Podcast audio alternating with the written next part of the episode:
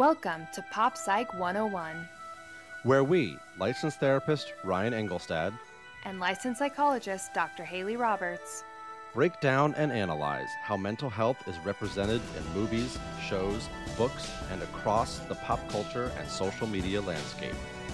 We will determine what lines up with real life and what is just pop culture fantasy. This is Pop Psych one oh one.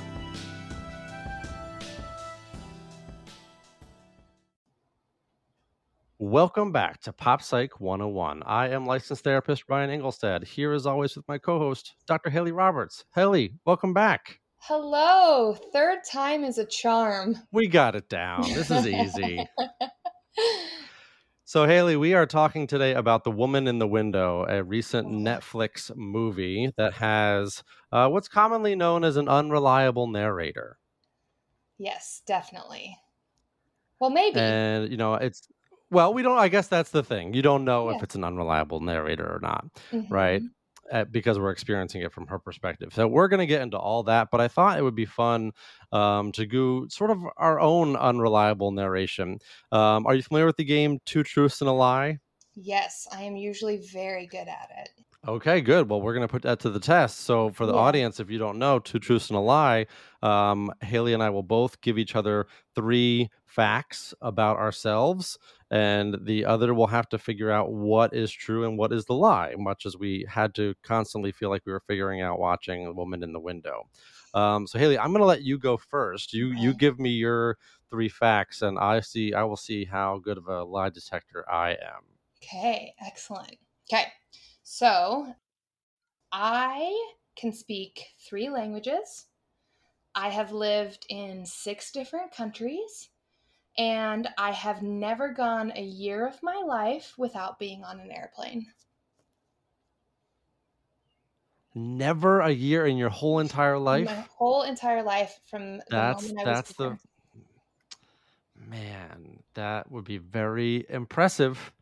um okay so I'm I'm I'm in between that and the six countries, which seems like a lot, but mm-hmm. yeah I'm gonna go with the airplane. There has to have been a year in which you did not fly. That is true. I have never gone a year of my life without being on an airplane, at least I would guess twice. Wow. Somewhere and back. Yeah. Wow. I know. I had a passport before wow. I was one year old. Well, that's pretty cool. That's a cool fact. So then of the okay. other two, six countries or three languages, which one is true and which one is false? See, well, I was thinking countries was going to be false, uh-huh. but now I'm questioning that too. Uh-huh. I told you I'm gonna... Is it languages is not true? Languages is not true.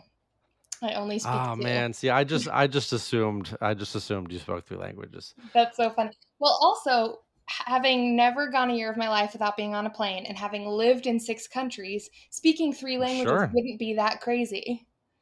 Right. I, and you know, that's it's a well chosen three facts on your part, because once I had all three of those, I figured at least two were a given. Um, and I picked the, I picked the wrong two. That's so um, funny. All right. Well done. Well, all right. Well, I guess um, I will go. Hopefully you did better than I did. Um, all right. Fact number one, I have performed stand-up on stage. Okay. Stand-up comedy. Fact number two, I am a published author. I'm okay. happy to give more details if you're curious about any of these. Um, and fact number three, I've been to the White House in the United States of America in Washington, D C more than one time in my life. sixteen hundred Pennsylvania Avenue. Okay. That's correct. That's the one. Yep. So, remind, the second one was published author. So... Yes. I think that the first one is a misdirect. Now, this is going to be one of those moments where you're like, Haley, your memory sucks because it ruins everything. So you told me that you have done stand-up once, but it was a Zoom show, and your fact said that you've done it on stage. So I'm going with that one being the lie. Haley, your memory sucks. I can't believe I, I you remember that I told you that. Yeah, that's exactly right. It was a misdirect. And I, I'm now imagining that this movie we're about to talk about was very boring for you. Did you just know exactly what happened from the beginning? No, actually, I didn't see it coming at all. Okay. Um, all right. However, I think you've also shared that your wife can usually like figure out what's going to happen in movies, and I can one hundred percent do that too, usually, but I didn't see it happening in this movie um, at all. Mm. So, but we do want to hear about this published book. We do want to hear about that. So it's, I would not say that this is a full misdirect, um, but I am a published author in the sense that um, a poem that I wrote in mm. like seventh or eighth grade was um, like accepted into a national poetry book or like competition what? thing. So a book exists with a poem that I wrote, and that makes me a published author, right? I think that's yeah. not that's not being disingenuous. No, right? Absolutely. We are and twins. I, yeah, I also got a poem published in a book when I was in my like preteen years. Wow, how I about know. that? We have so much in common. I'm sorry that I have such a good memory and ruined the game. No, that's okay. I when I was trying to come up with my facts, that's I, I was, you know. It's hard for me to lie. Um, my wife would tell you that, and and you know. I, I just have a hard time telling lies about myself. Yeah. Um, because I'm always inclined to have something true about it. Well, so that's the thing, right? Um, that's the way you win, like usually win this game is by having it as like real as possible. So I took two something that feels close. Yeah. Yeah. Totally. Yep. Yep. Um, awesome. Very cool. All right. Well, there we go. So, um, so let's try and figure out our, our main characters' truths and lies. Um, well, I guess we, we not necessarily lies, but truths and well, there's uh, half truths from what we were experiencing. That's right. Exactly right. Yeah. Yeah. So let's get into The Woman in the Window right after this break.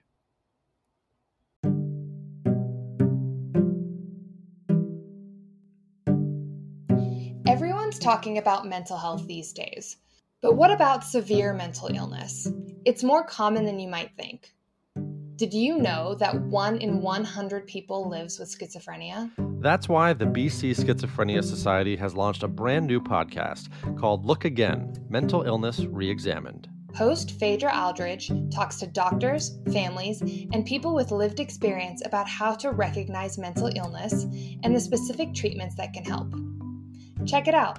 They'll really challenge you to look again at what you think you know about mental illness. You can find them on Spotify or wherever you listen to podcasts.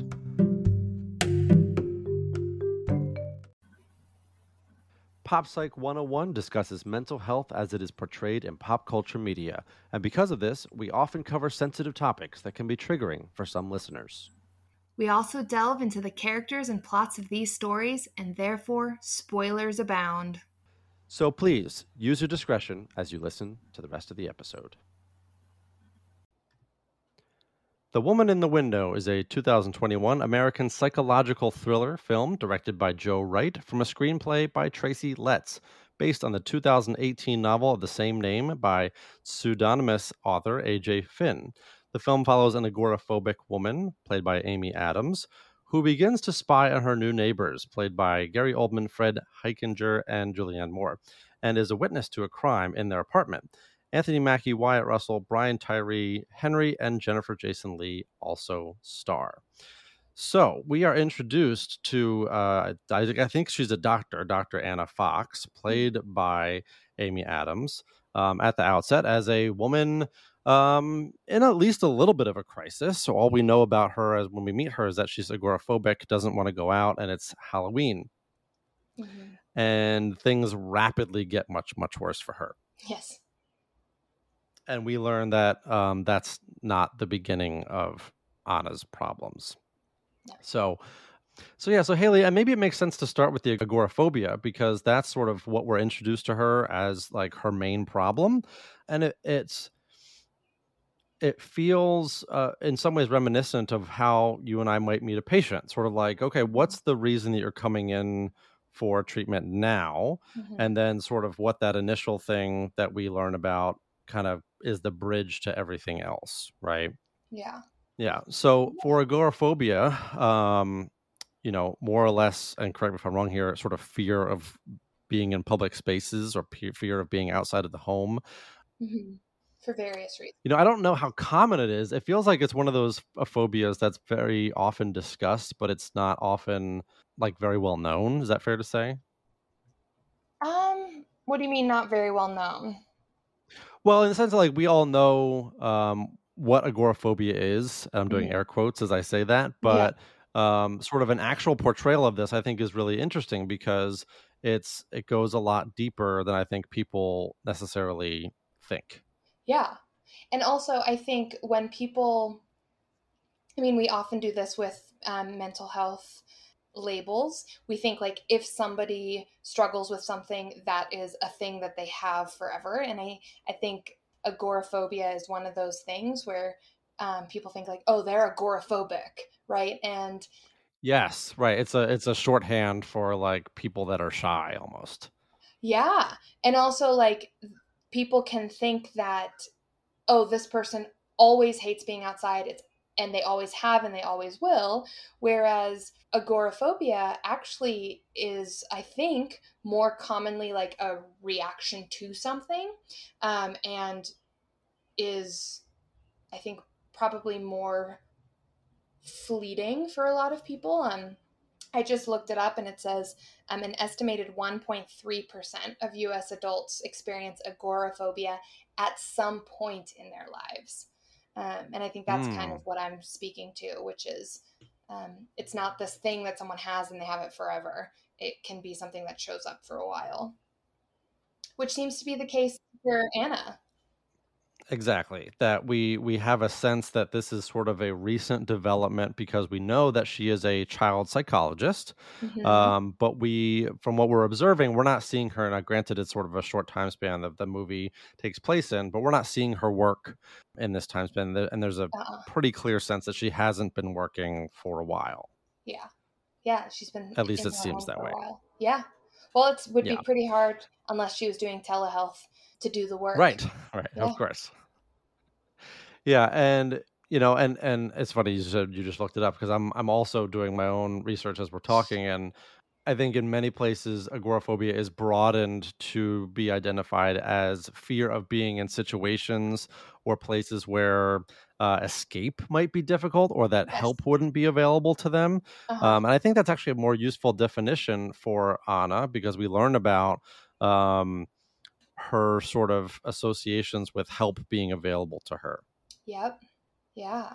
Right. Um, and it, it feels more and more that that's maybe at the root of what's going on for her as opposed to just sort of fear of being in public. Yeah, absolutely. And so agoraphobia is an anxiety disorder.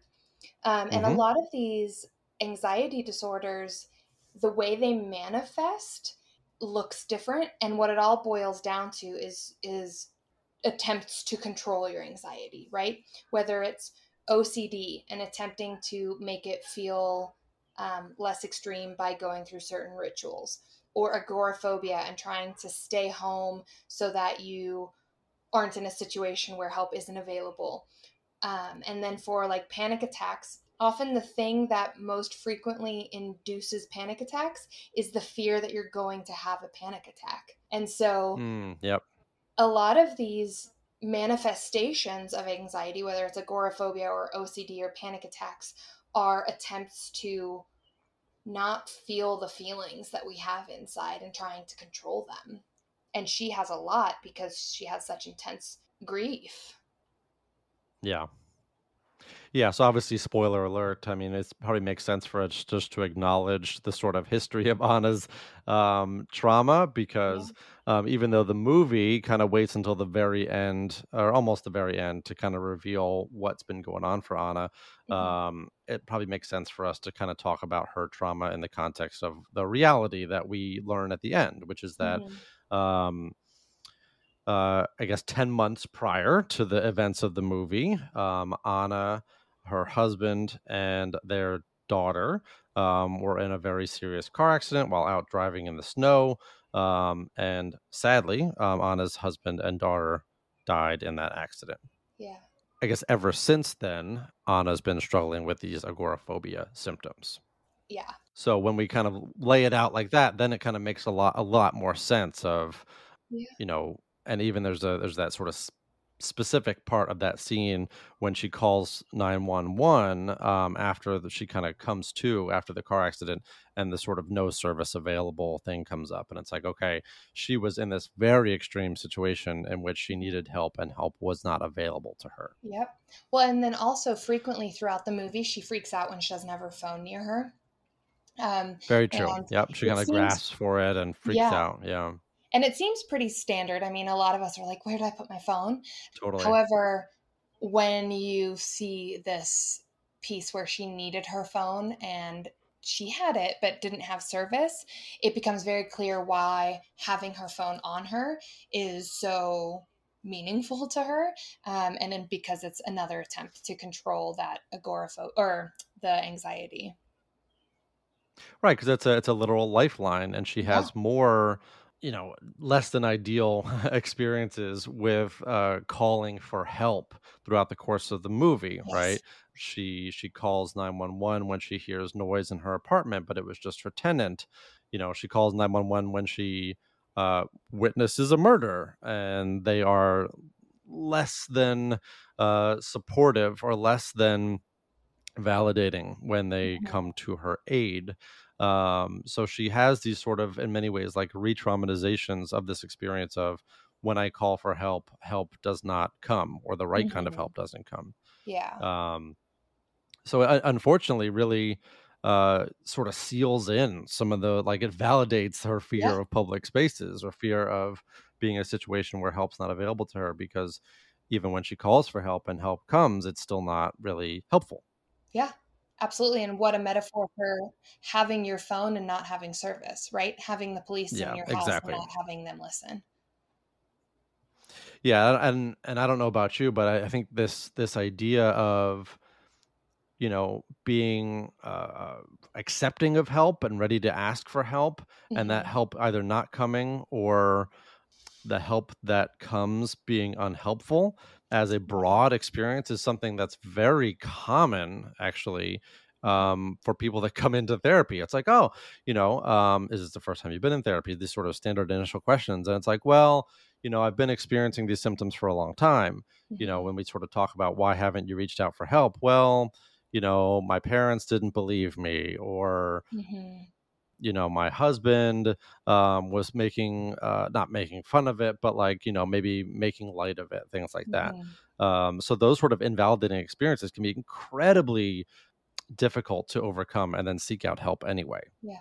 Well, and also, unfortunately, there are some therapists that can not offer the help that a patient needs, right? Which is why yeah. it's really important for people to remember, both therapists and people seeking out therapy, that the fit with your therapist is a huge thing. Like, the relationship with your therapist is a huge thing. So if you've been seeking help and you find someone and you meet with them and you are like, their vibe does not make me feel heard, or I feel like they don't understand me, or I'm just weirded out by this experience, or I don't like this experience, try another therapist if you have that option. Um, and hopefully in most cases you should have that option. Yeah, because that's kind of what it comes down to, is if you want help and you're ready to to seek it out, um, finding the right help is equally as important as just finding any help. Yeah, I mean, every every research study on the effectiveness of therapy kind of yeah. reveals that, right? That the quality of the relationship um, is like the biggest predictor of success. So yeah, mm-hmm. if you don't have, uh, the right kind of support, or if you don't feel supported, um, don't hesitate to seek out some other type of support. Right. So, yeah. um, yeah. And, and it's interesting. You and I were talking about this a little bit before we started recording this.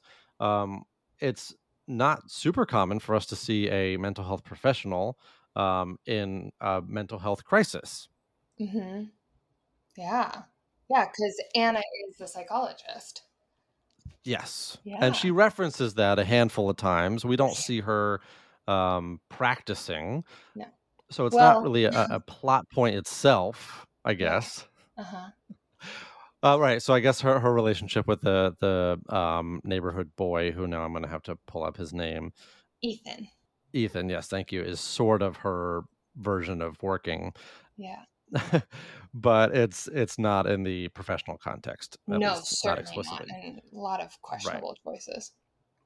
Yes. So I think it's, you know, probably interesting for people to, you know, to view a mental health professional experiencing a mental health crisis. And I say that because I've seen, you know, questions on social media or, um, you know, I, I answer questions on Quora sometimes. And I've seen this question, which is basically more or less, you know, since therapists or psychologists or sort of mental health experts, can they cure themselves or can they treat themselves? And I can't tell you how many times I've seen a question like that. And, and it sort of implies that we're like superhuman, I don't know, somehow resilient or resistant. Yeah. To, to mental health issues. And just like doctors get sick, um, you know, mental health clinicians uh, can suffer from mental health issues. So mm-hmm. absolutely. So in that sense, I'm glad that they acknowledge that, but yeah, yeah. Yeah. And I use the metaphor, I think I've used it on here before, which is when you're on stage, it's hard to see what's going on with the other characters around you. And that metaphor, I think, is for why it's important sometimes to go to therapy, because you have somebody who's sitting out in the audience looking at your whole stage. And we as therapists are not immune to that. We are also on our own stage. So sometimes, even though we might have everybody's lines memorized, we still need somebody in the audience kind of saying like, yeah, but the way these two players interact kind of isn't working, or that kind of thing, to be pretty metaphorical about it.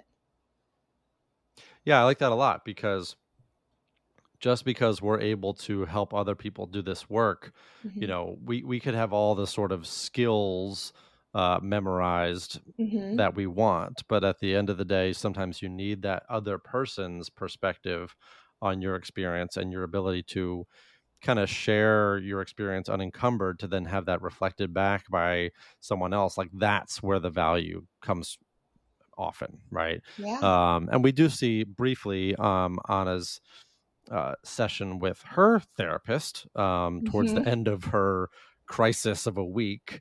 Um, yeah, well, there's one at the beginning so as well. Get... That's right. Yes, yeah. I forgot that one. Yeah, I'm more just thinking back wild. to the... yes, I'm more just thinking back to the session that uh, he says, oh, we're going to have to up your sessions to three times a week. And I yeah. remember just sort of audibly gasping, because that's that's a heavy uh, treatment protocol. Um, and granted, Anna might need that based on her condition.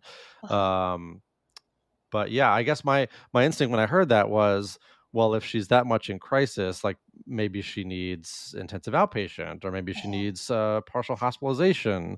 Uh-huh. Um, I'm not sure why even those options weren't raised when she recorded a suicide video, more or less. Yeah.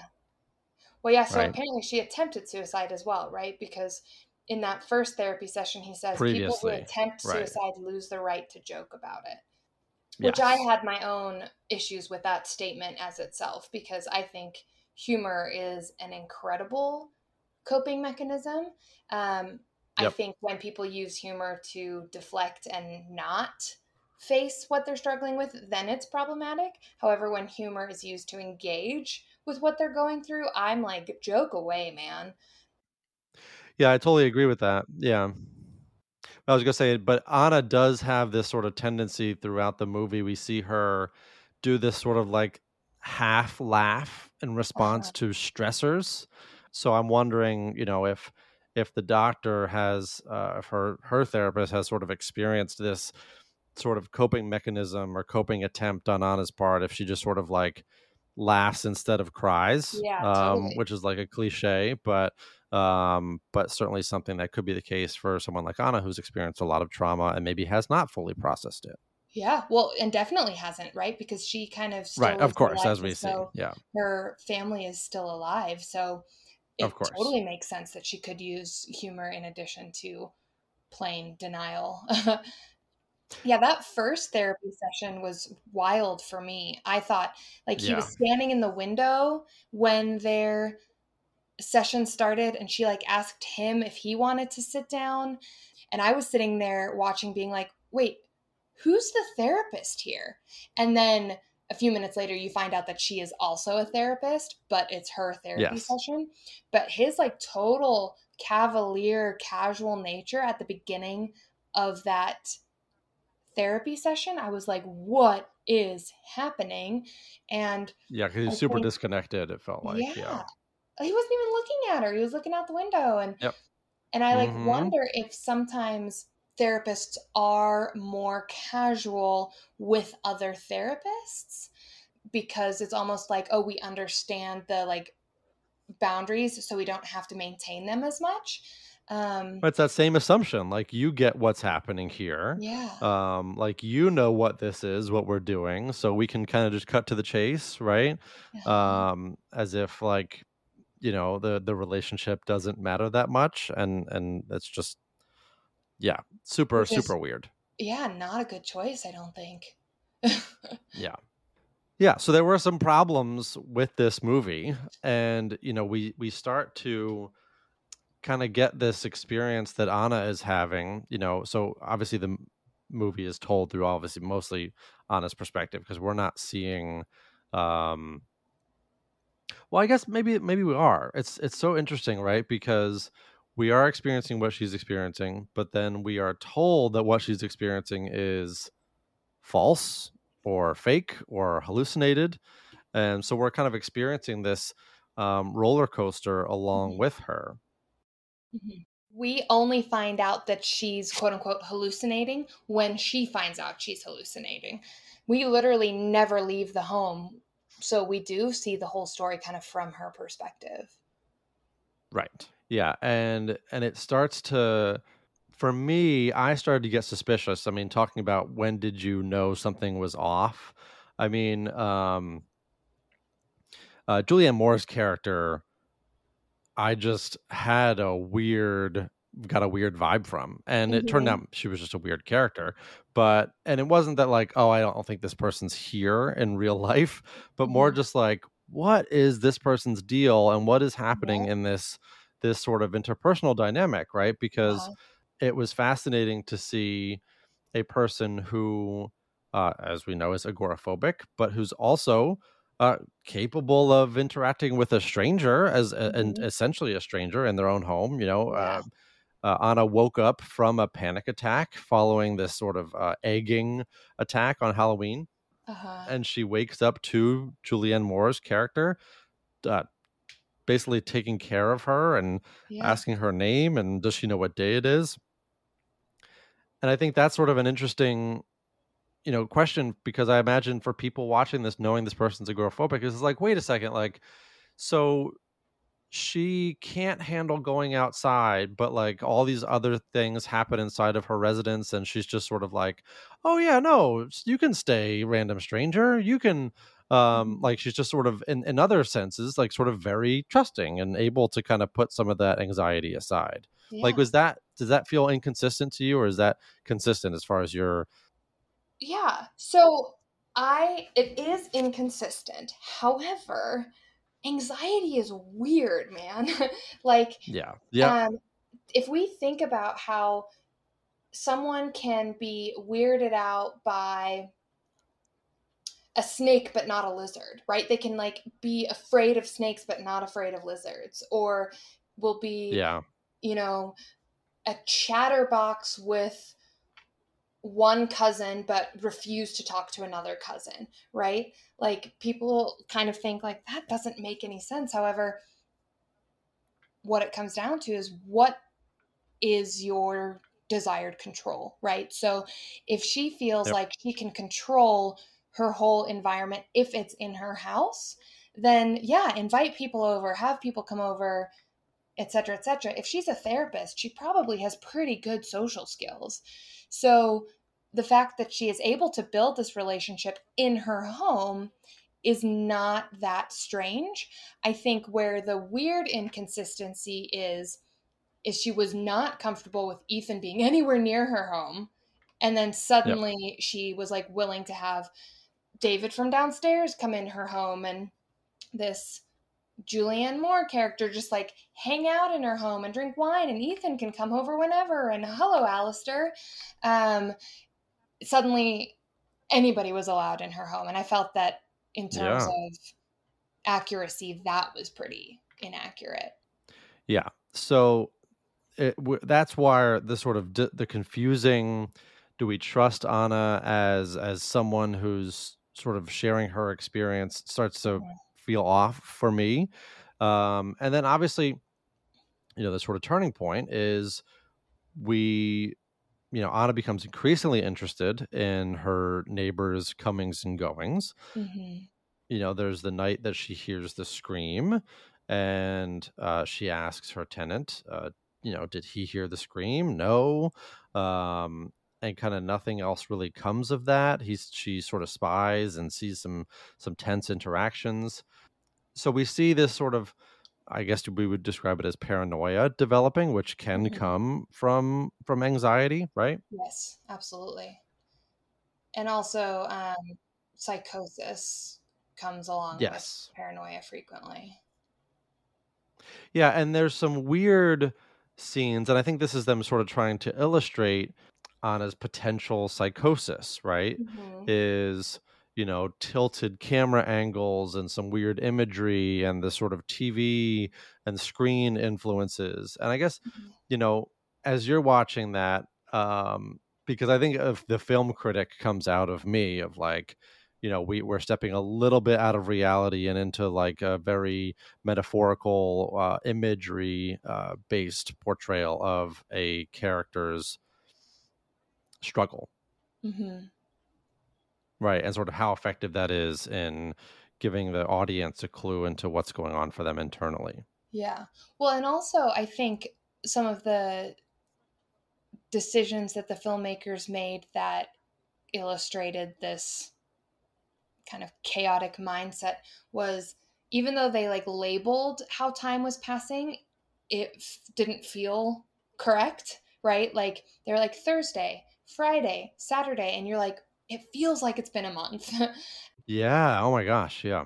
And then also because she's falling asleep and waking up and passing out and waking up and in all at all weird times, that also makes the sense of reality feel strange. And then also frequently her T V is on just talking, and that's kind of off-putting. Yep. Um, And then also, again, we only ever see anything from inside the house. Other than when she's in the hospital, every single thing that we see is only inside the house. Like everything that we see from is always inside the house. So that's also illustrating her viewpoint and kind of her mindset, because we never go outside to gather information. Right. So we're experiencing this sort of haze along with her, right? Yeah. She's sleeping, she's awake, she's um, drinking, you know, and, and there's these there's these different aspects of her experience, the medication, the drinking, um, that we, I think, start to feel a little unsettled with her. It's like, what yeah. is really going on here?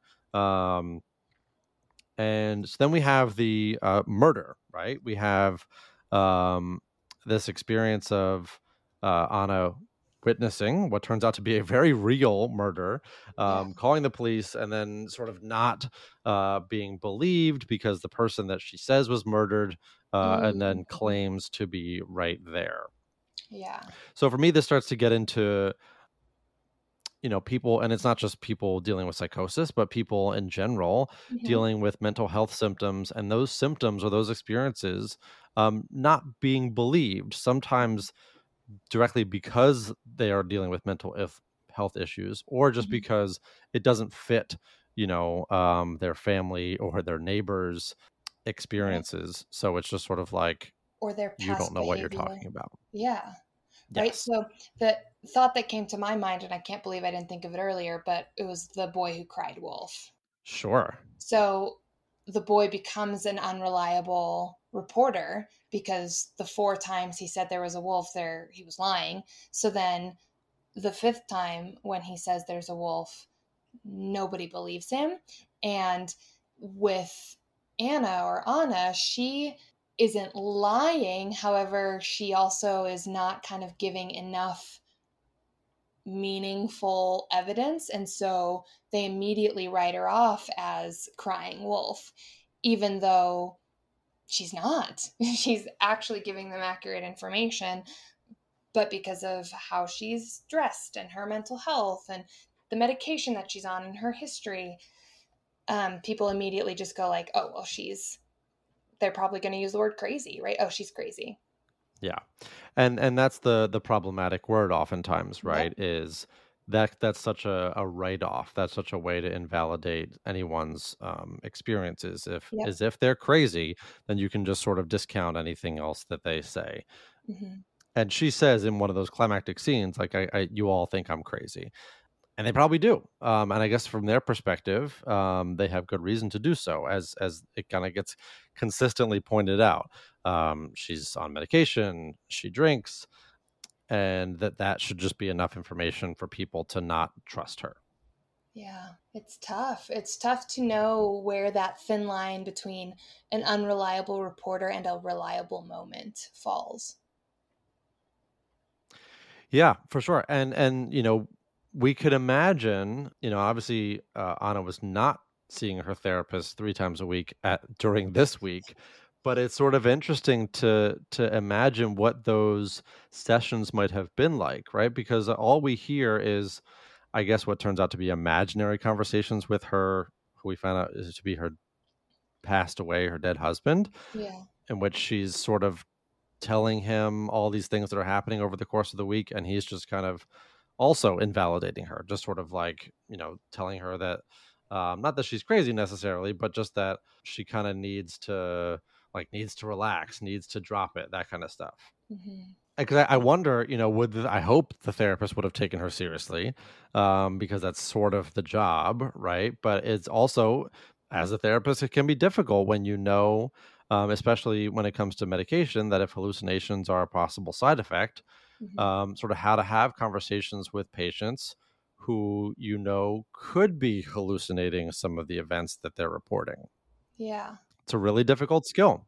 Yeah, it's a very difficult skill. And then also, again, her therapist is wild. Yeah. Because when she's trying to talk to him, he is direct, like, what's going on in the neighborhood, which I was trying to sit there and be like, okay, if I gave this guy more credit, what do I think he's trying to do by guiding it in this direction? Um, and I can't remember what direction she was trying to go, but he kept on asking about what's going on in the neighborhood, what's going on in the neighborhood. So then when she later says to her husband, quote unquote, says to her husband that, oh, I think he's trying to control my mind or something like that. I'm like, yeah. It kind of felt that way, right? Where every time she tried to give a thought, he would redirect it towards another topic, and it was very off-putting. So almost the sense of he wasn't giving her chance to be a reliable reporter. He was kind of asking her about the gossip she had noticed. Right. Yeah. And when, when I think in that way, it almost kind of feeds into the the negative behavior, right? Because wow. I think it's it's pretty clear that all that sort of spying is not good for Anna, um, even if it's kind of like giving her something to do to sort of be engaged with her environment. It's not really a healthy engagement. Yeah, very strange engagement. Yeah, well, and, and he does say in that second session, like, she needs other people around, right? So this, yes. uh, the tenant is finally uh, leaving uh, right before the climax of the movie, and Um, that's when he says he'll meet with her three times a week. And I sort of thought myself, you know, I mean, and this would be a struggle for someone with agoraphobia, is like, how do you make sure you have enough uh, support, right? If you're not going to go out and interact with your community or your friends or your family outside of your home, um, your support options become super, super limited. You know, we don't hear much about Anna's extended family or um, her husband's extended family, so we don't really get much of a sense of um, what other support options she has available to her, but she is extremely isolated, which for anyone yeah. dealing with mental health struggles is um, a precarious position to be in. Yeah, she has absolutely no one of her own. She spends all of her time by herself, unless David happens to come looking for boxes, or unless she's, you know, staring at the neighbors who then find their way into her home. Um, but other and and her therapist. Other than that, she's right. completely isolated all the time. And, you know, I think with someone who is as um, intensely agoraphobic and anxious as she is, three sessions a week is essentially intensive outpatient, right? It's it's not the traditional yes, yes. sense of it. So I do think that is what she needs. However, I also would feel curious about, as a therapist, you don't want your patients to be reliant on you as their entire support right. system. That that's not helpful for anyone. It's not helpful for you as the therapist, but it's particularly not helpful for your patient. So when you brought up the like three times a week thing, I was like, well, she could probably use it. And then in addition to a greater support system, in addition to other relationships. Well, right. And that's why I sort of brought up the the intensive outpatient, because that typically, along with a therapist relationship, you get group therapy, you get a psychiatrist. Um, so it's sort of all of these levels of support that for someone in crisis becomes uh, extra helpful, right? Is talking to other people with your experiences. And look, I, you know, I know a lot of I O Ps are doing virtual right now. Um, uh-huh. Not that this uh, movie is set in, in during COVID uh, necessarily, obviously. Um, but if we were talking about someone who is experiencing a crisis like this, you know, over the past year, um, there are I O Ps for people with agoraphobia that you could attend group from your home. Um, and yeah. I think that that's a really valuable resource where even if you're not out in public, you are interacting with other people. Um, you're getting sort of a, a reflection of reality in that experience. And that's really valuable, you know, whether you're hallucinating or not. Yeah. Well, and I agree. I think that would be like an, an initial great step, right? Creating these relationships within the control and comfort of her own home. However, at a certain point, it would be important for her to leave her home for these relationships. And as a values-based therapist, we would leverage like, what's more important, controlling your anxiety and you're feeling anxious anyway, or engaging in these relationships and feeling anxious anyway. Yeah. Right, because that that's clear that that anxiety is present kind of no matter what. Yeah. She wouldn't be drinking all the time if it wasn't. Right, exactly. She has enough uncomfortable interactions that her anxiety is justified in many cases. I mean, yeah, she learns her attendance on parole. You know, she she's a witness to some pretty traumatic behavior across right. the street. You know, whether she should have been watching or not is not really the point at that point. Mm-mm, she no, saw it. Right. Yeah. So then you have to deal with it. Um, and even before you know, all of that, like her anxiety is, isn't, she, her whole family died. She was driving. Like there's right. going to be so much grief and trauma and anxiety and all sorts of things that show up for her. So the fact that she's doing everything she can to control her experience is not surprising whatsoever. We just would want her to be able to return to a life that's fulfilling and meaningful, not weirdly chronological than watching the neighbors. Yeah. So I guess in, in sort of processing through the end of this movie, right? So we have this sort of climactic scene where um, she sort of once again, uh, you know, calls the police and, you know, sort of um, tries to to confront. Um, although, you know, I thought one of thought that the things that was weird was like when the police show up at her house, then the neighbors also come over. I was like, oh, wow, that was super I mean, weird. Obviously, yeah, obviously they were problematic uh, as we learned, but just sort of like that was a red flag for me and sort of played out that way. Yeah. Um, but so we see this and and she says, you know, I talked to my husband, and the sort of Uh, very poor bedside manner detective just kind of says, you know, your family is dead. And then sort of we get this flashback, right? We see the yeah. flashback of of the car accident. And then we see the overturned car essentially in her living room. And we're, ex- we're ex- experiencing this realization with Anna of um, sort of what the twirling snowflakes were, what the um, what these voices have been.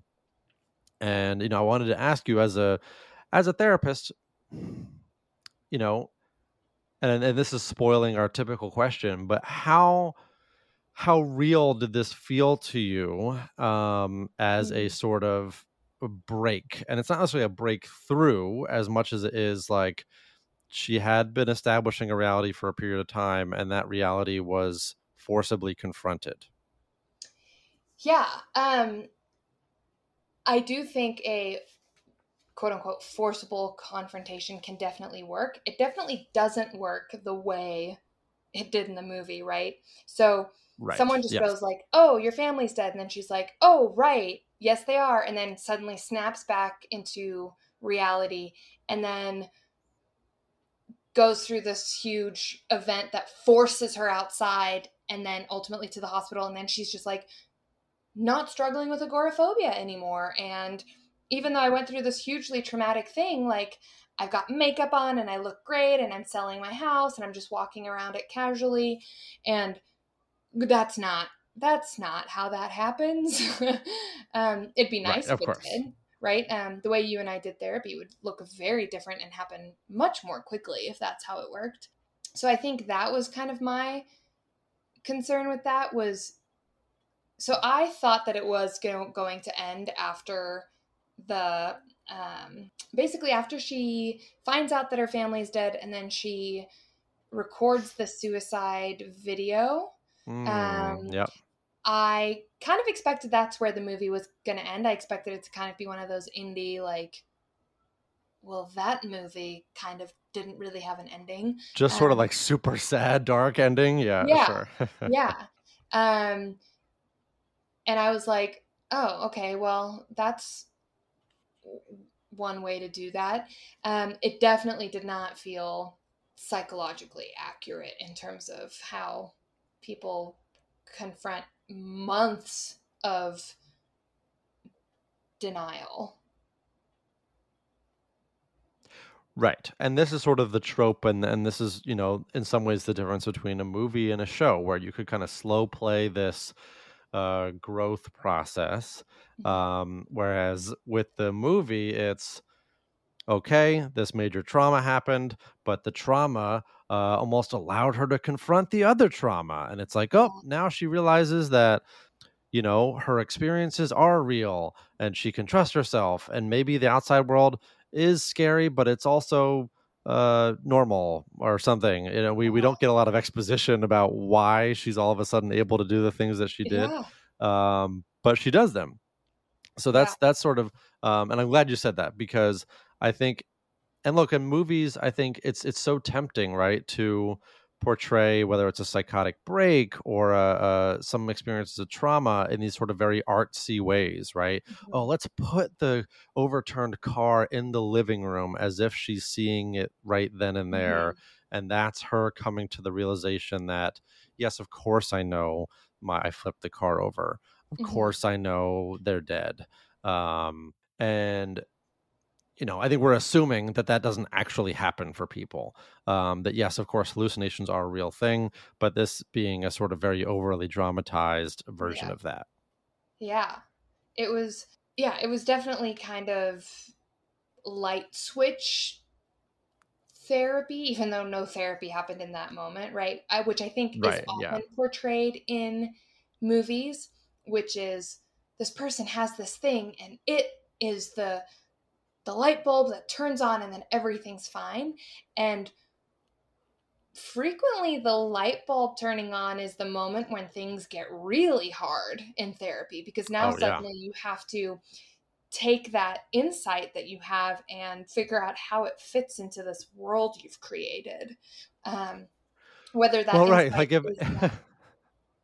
Yeah, no, I'm just picturing, you know, again, the this is, and, and obviously as a therapist, I just want more therapy scenes. But like, I, I'm just imagining her telling her therapist, yeah, I realized that I had been having all these conversations with my husband. And of course, I know he's not alive. Um, but it, like for the therapist to hear that specific symptom uh-huh. would have been really useful in making sure she was getting the appropriate care, whether that's the right medication or yeah. checking and, and confirming if she's drinking while on that medication and whether that's a, mm-hmm. a complication. yeah. you know, that sort of, that part of the treatment would have been really valuable in, in helping us understand, oh, okay, so she wasn't telling her provider all these things, and now that she is, now she's getting the care that she needs, and maybe yeah. it's realistic. Because it, it's, what did it say, nine months later? So it wasn't exactly like she woke up from the hospital and then she decided to sell the house. Yeah. So I think that the nine months later is doing a lot of work there. Oh, was it? Was there a delay between? Uh... Yeah, I think the at least, and and you know, I'm I'm hoping someone corrects me if I'm wrong, but I think it was like they faded to black out of the hospital, and then I'm, I want to say it said nine months or something months oh, later. That would make sense because the... her face was all healed and everything. See, I had no exactly concept of time yeah. in this movie. My goodness, it was weird. Well, it was, it was weird, weird, right? Because it's it's you know, having your whole movie plot take place in the course of a week is is unique, um and then for it to go from that, where you're expecting like the next day and the next day and the next day, and then it goes nine months, yeah there's a little bit of whiplash there. Yeah, it's almost like yeah. a detail detail detail yada yada yada, you know, etc. ending, you know, nine months of therapy, and yeah. now she's got makeup on and is ready to move out and back into the world. Which, okay, if she did do meaningful therapeutic work around her trauma and her grief, nine months is enough time for someone to heal, regardless sure. of the intensity of something. So if we imagine that her therapist was suddenly exactly who she needed, and they got her on exactly the right medication that she needed, and she used those two experiences to truly confront her mental health. Sure, that can definitely happen. I just think that it would have looked differently. Yeah. Yeah, I think that's that's important. And that's why I want more exposition. Like, if you're just going to give us one character's point of view, you know, don't let nine months pass by. Give us some internal dialogue of, and then I found a new therapist and I was able to work through all the things that I've been through. And now, you know what? I'm ready to move out of this house. Right. Yeah. Um, as opposed to her just like touching the banister where she witnessed a, another murder and was almost murdered herself. Yeah. Yeah. Yeah. It, it was, you know, it was light switchy.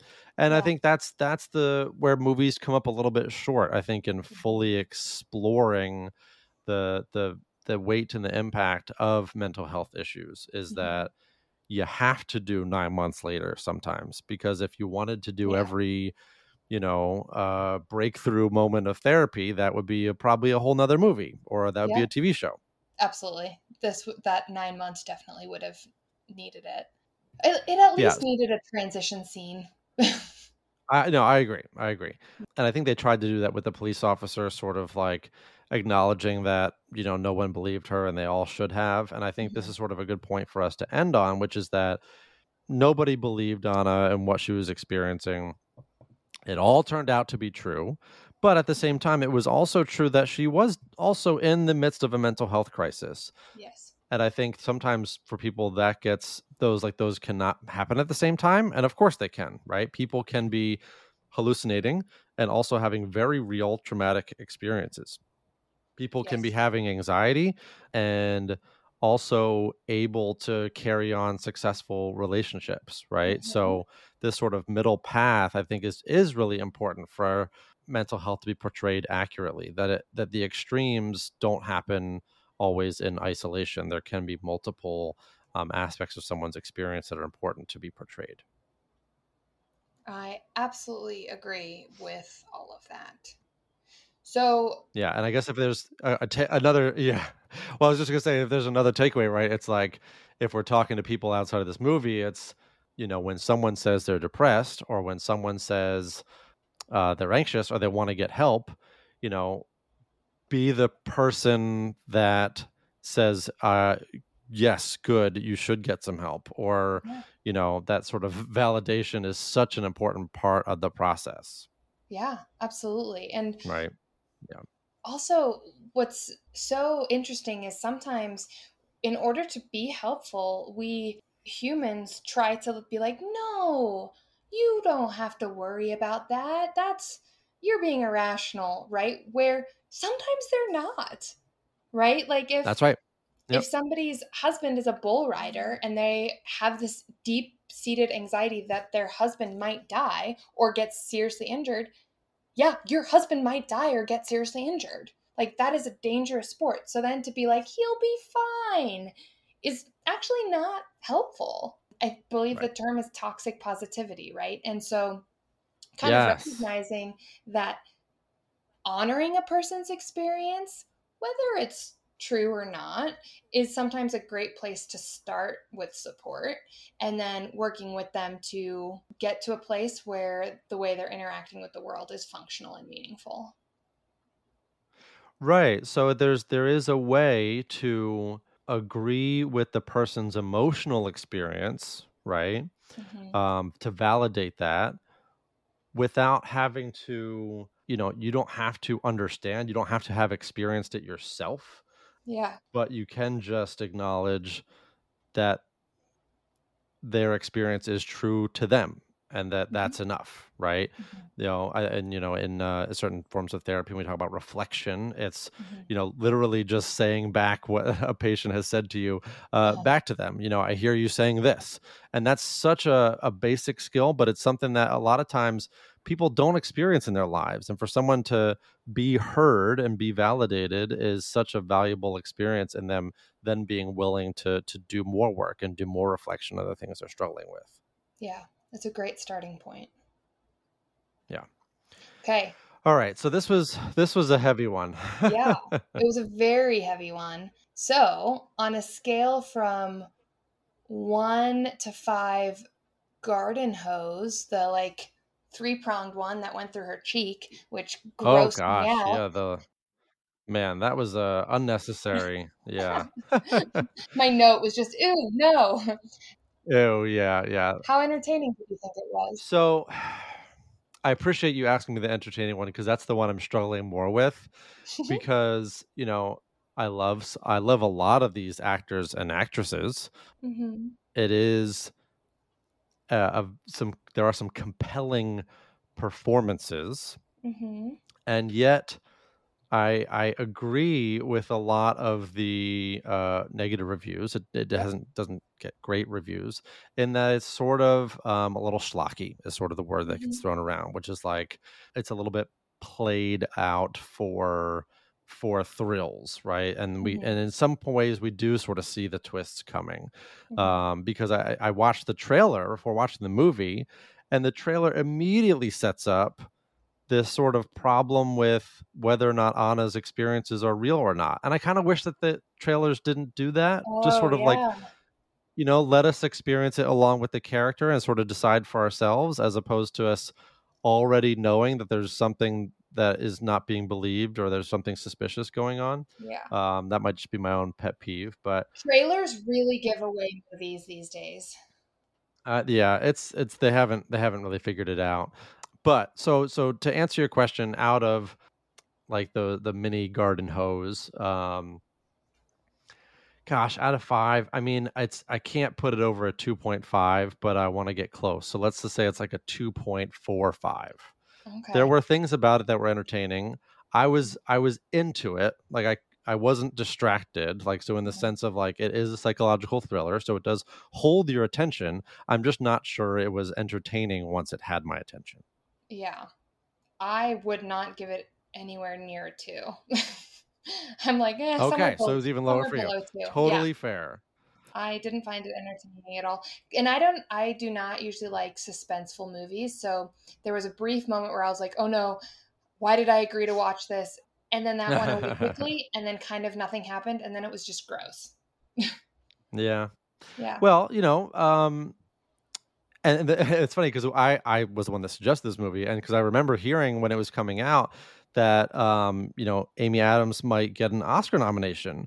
And I was thinking, oh, great, like, you know, uh, a great subject for us to cover, agoraphobia, a great a- actor portrayal. And then it kind of turns out to be not what was promised, right. or not what we were hoping it to be. But that's okay. Yeah, I was kind of bored. right, right. So, Haley, now I get to ask you, yeah. and I want to see if you if you recognize why I'm asking it this way. But out of five Captain Americas, um, uh-huh. how accurate did you feel The Woman in the Window was in portraying, obviously, a, a multitude of mental health issues going on here, so you don't have to pick any one, but just yeah. broadly speaking. Totally. Um, that's so funny. I was going to talk about how we're starting to have a lot of repeat um, actors in our in the things that yes. we're watching. We had both Captain Americas in this movie. I know. I know. I give it, I would probably a two for this one as well.